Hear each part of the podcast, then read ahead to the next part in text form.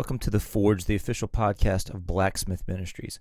Podcasts have played a crucial role in the development of my spiritual life, and I pray these messages will do the same for you. My sincere desire is that these messages will awaken the passion for Jesus inside of you. Today's episode is titled Faith to Move Mountains. In morning prayer this morning, I went into the garage, is my prayer room. It's a very special place for me. I was wearing a blue Florida Gators hat. It's a good time to be a Florida Gator. And on this uh, Florida Gator hat, there's a large orange F. And every time I see that orange F, I think of faith. It always reminds me of faith. I love this hat. Even though my daughter's going to Alabama next week, Roll Tide, I'm still a Florida Gator fan at heart, and I'm a Roll Tide fan, Alabama Crimson Tide fan at the same time. I know it's hard to figure that you have two SEC teams that you like, but I root for them both. I don't dislike one for the other. Anyhow, way off topic. I'm in prayer this morning and I'm thinking about faith. As I'm thinking about faith, I hear the Lord say to me, Keep speaking to the mountain until it moves. I was like, oh, we're about to go on a faith journey. We're about to go on a word journey. That's exactly what happened and as I began to think about faith, as I began to think about speaking to the mountain until it moves, these scriptures started flooding my mind. So we're going to go to the Bible.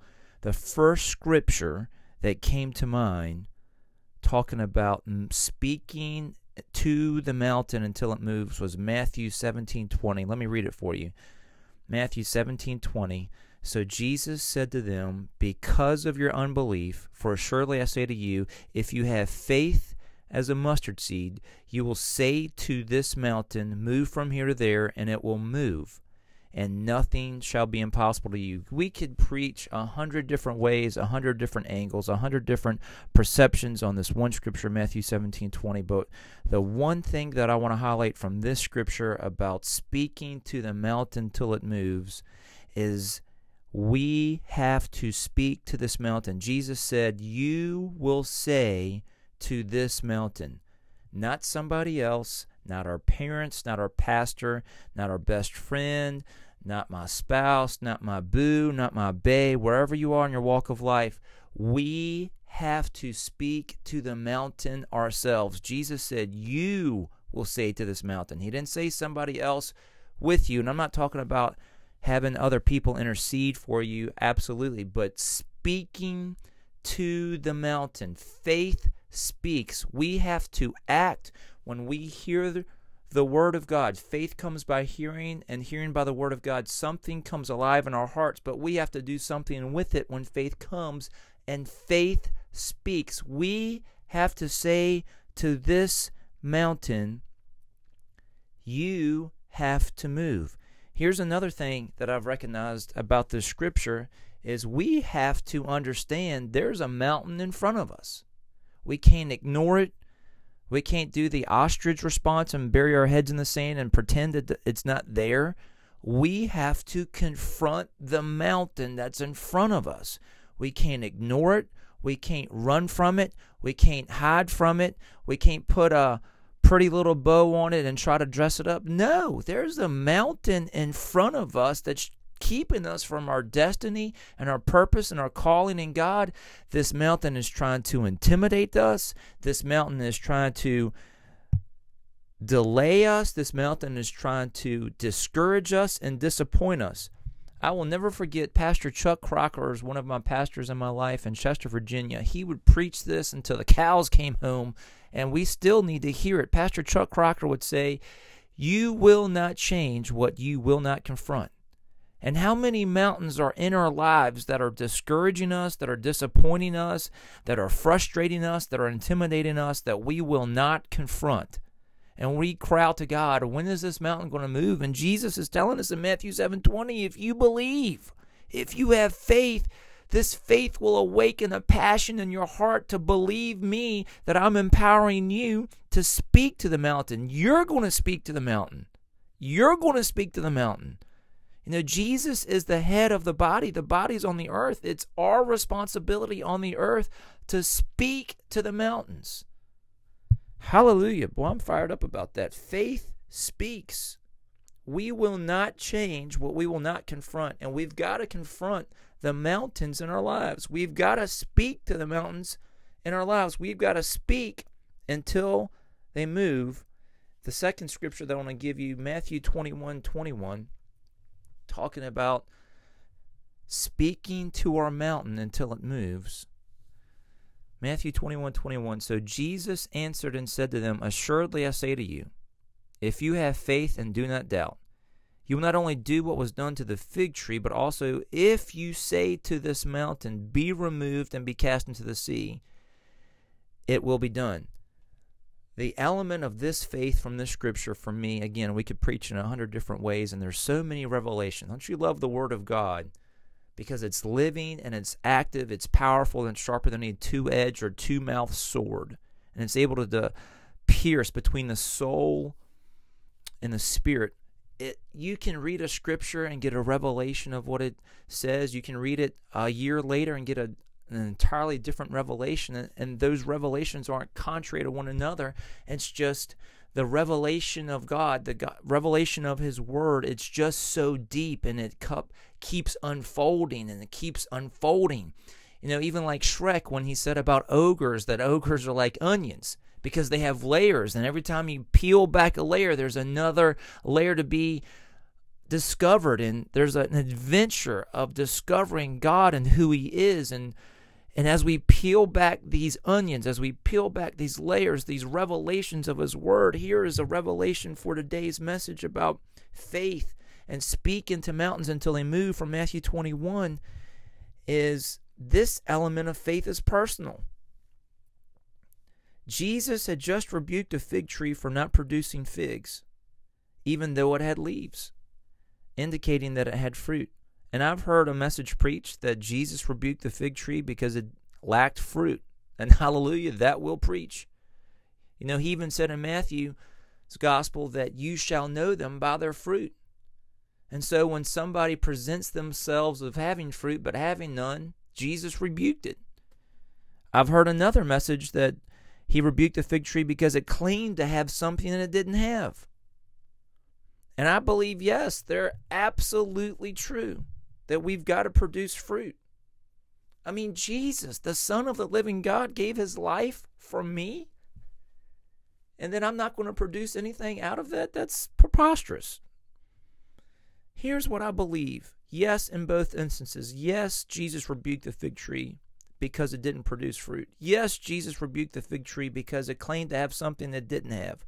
But I think here's another layer without taking away from either one of those revelations because they're 100% accurate and 100% true. I believe Jesus rebuked the fig tree because of the leaves. If we go back all the way to Genesis in chapter 3, where Adam and Eve disobeyed God by eating fruit from the tree of the knowledge of good and evil, Genesis 3 7 records, Then the eyes of both of them were opened, and they knew that they were naked. And they sewed fig trees together and made themselves coverings. Not to get off on a rabbit trail, but where did what did they use to sew them together? They didn't have like a sewing machine or needles. Um, I don't know. Sorry, my poor attempt at humor, but it, it was a, an attempt nonetheless. So these fig leaves that Adam and Eve sewed together covered their private, intimate parts of their body. This was their attempt to cover their shame, their guilt, their disobedience, and their nakedness.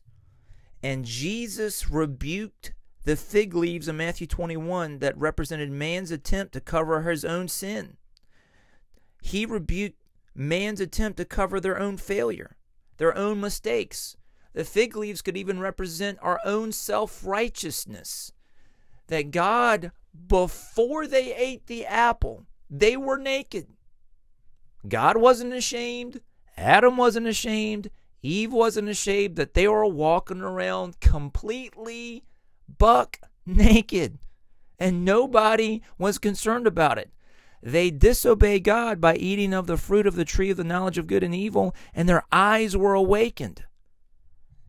And then they recognized that they were naked. Well, they were naked before. They just didn't realize it because there was no shame involved. There was no fear. There was no guilt. There was no doubt until they disobeyed. Disobedience to God's words have consequences, man.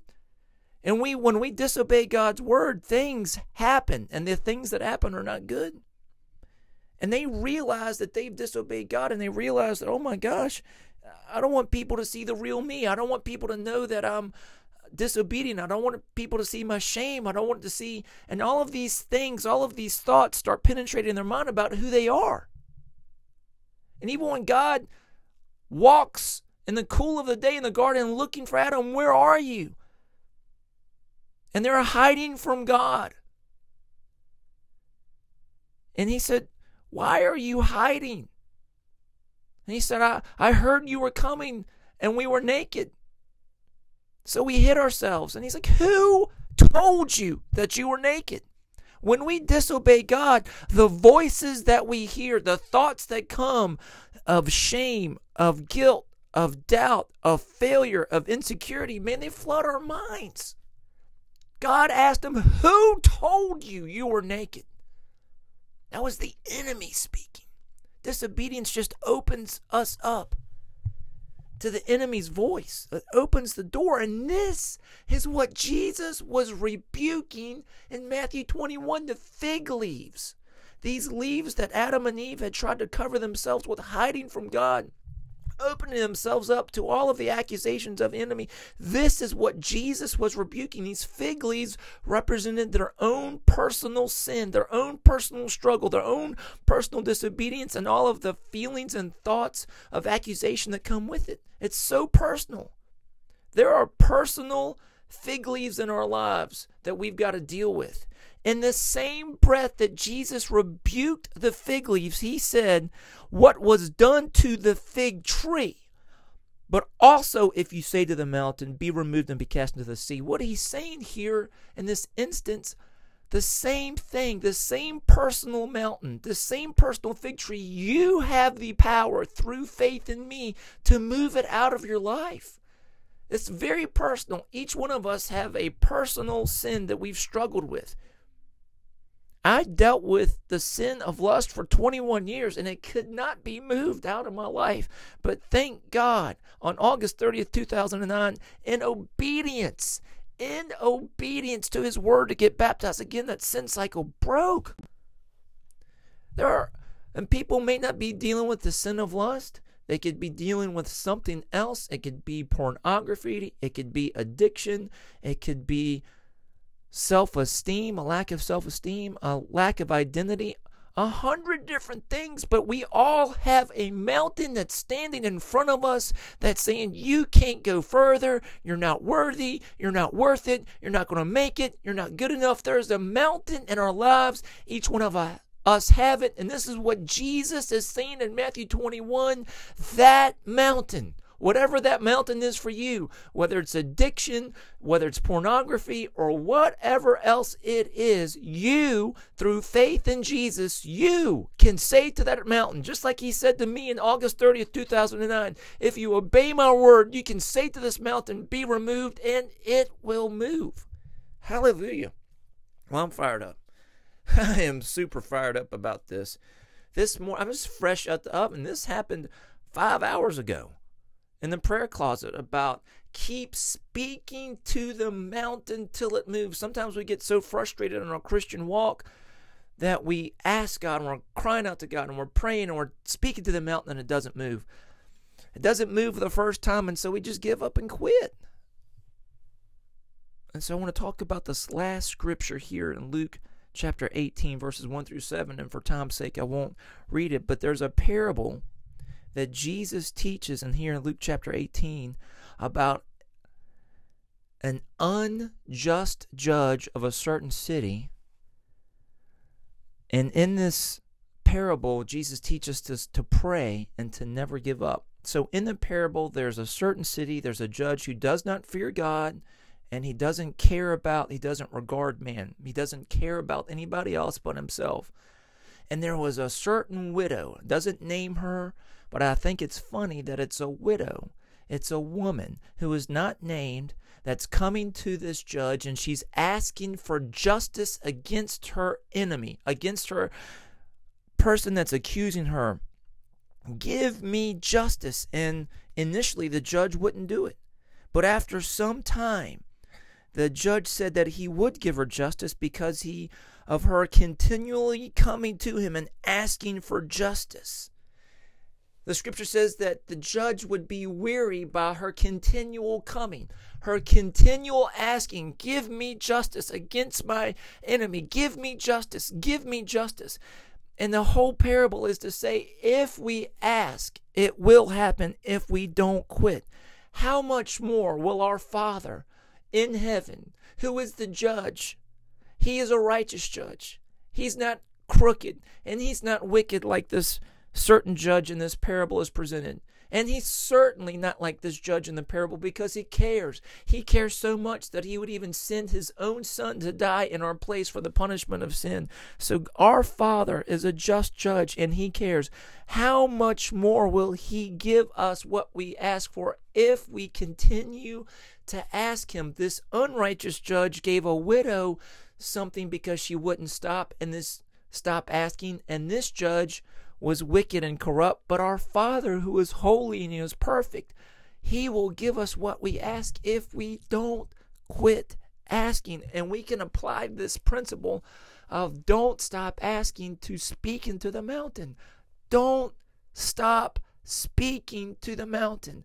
Keep speaking to your mountain. You have to speak. You have to use your tongue. You are empowered through faith in Jesus to speak to your mountain, whatever that mountain is. If that mountain is poverty, if it's guilt, if it's shame, if it's regret, whatever it is, Jesus is empowering you to speak to that mountain. And the last thing in Luke chapter 18 is he's telling us don't stop. Whatever you do, don't stop speaking to that mountain. That mountain is trying to intimidate you, it's trying to keep you from your purpose and your calling and your destiny in God. Keep speaking to that mountain and watch him do it. Hallelujah. I've done preached myself happy. Let me pray for you as we conclude this message. Father, I thank you for your sons and daughters. We are sons of God, sons and daughters of God through faith in Jesus. Father, I thank you for your sons and daughters, and I pray this message inspires and encourages a faith to speak to their mountain, to acknowledge it and not run from it and not hide from it and not ignore it, but to confront it and that they can speak to it over and over and over again until it moves. Father, I pray blessings on every single person that's heard this podcast today in Jesus' name. I pray this message blesses you. God bless.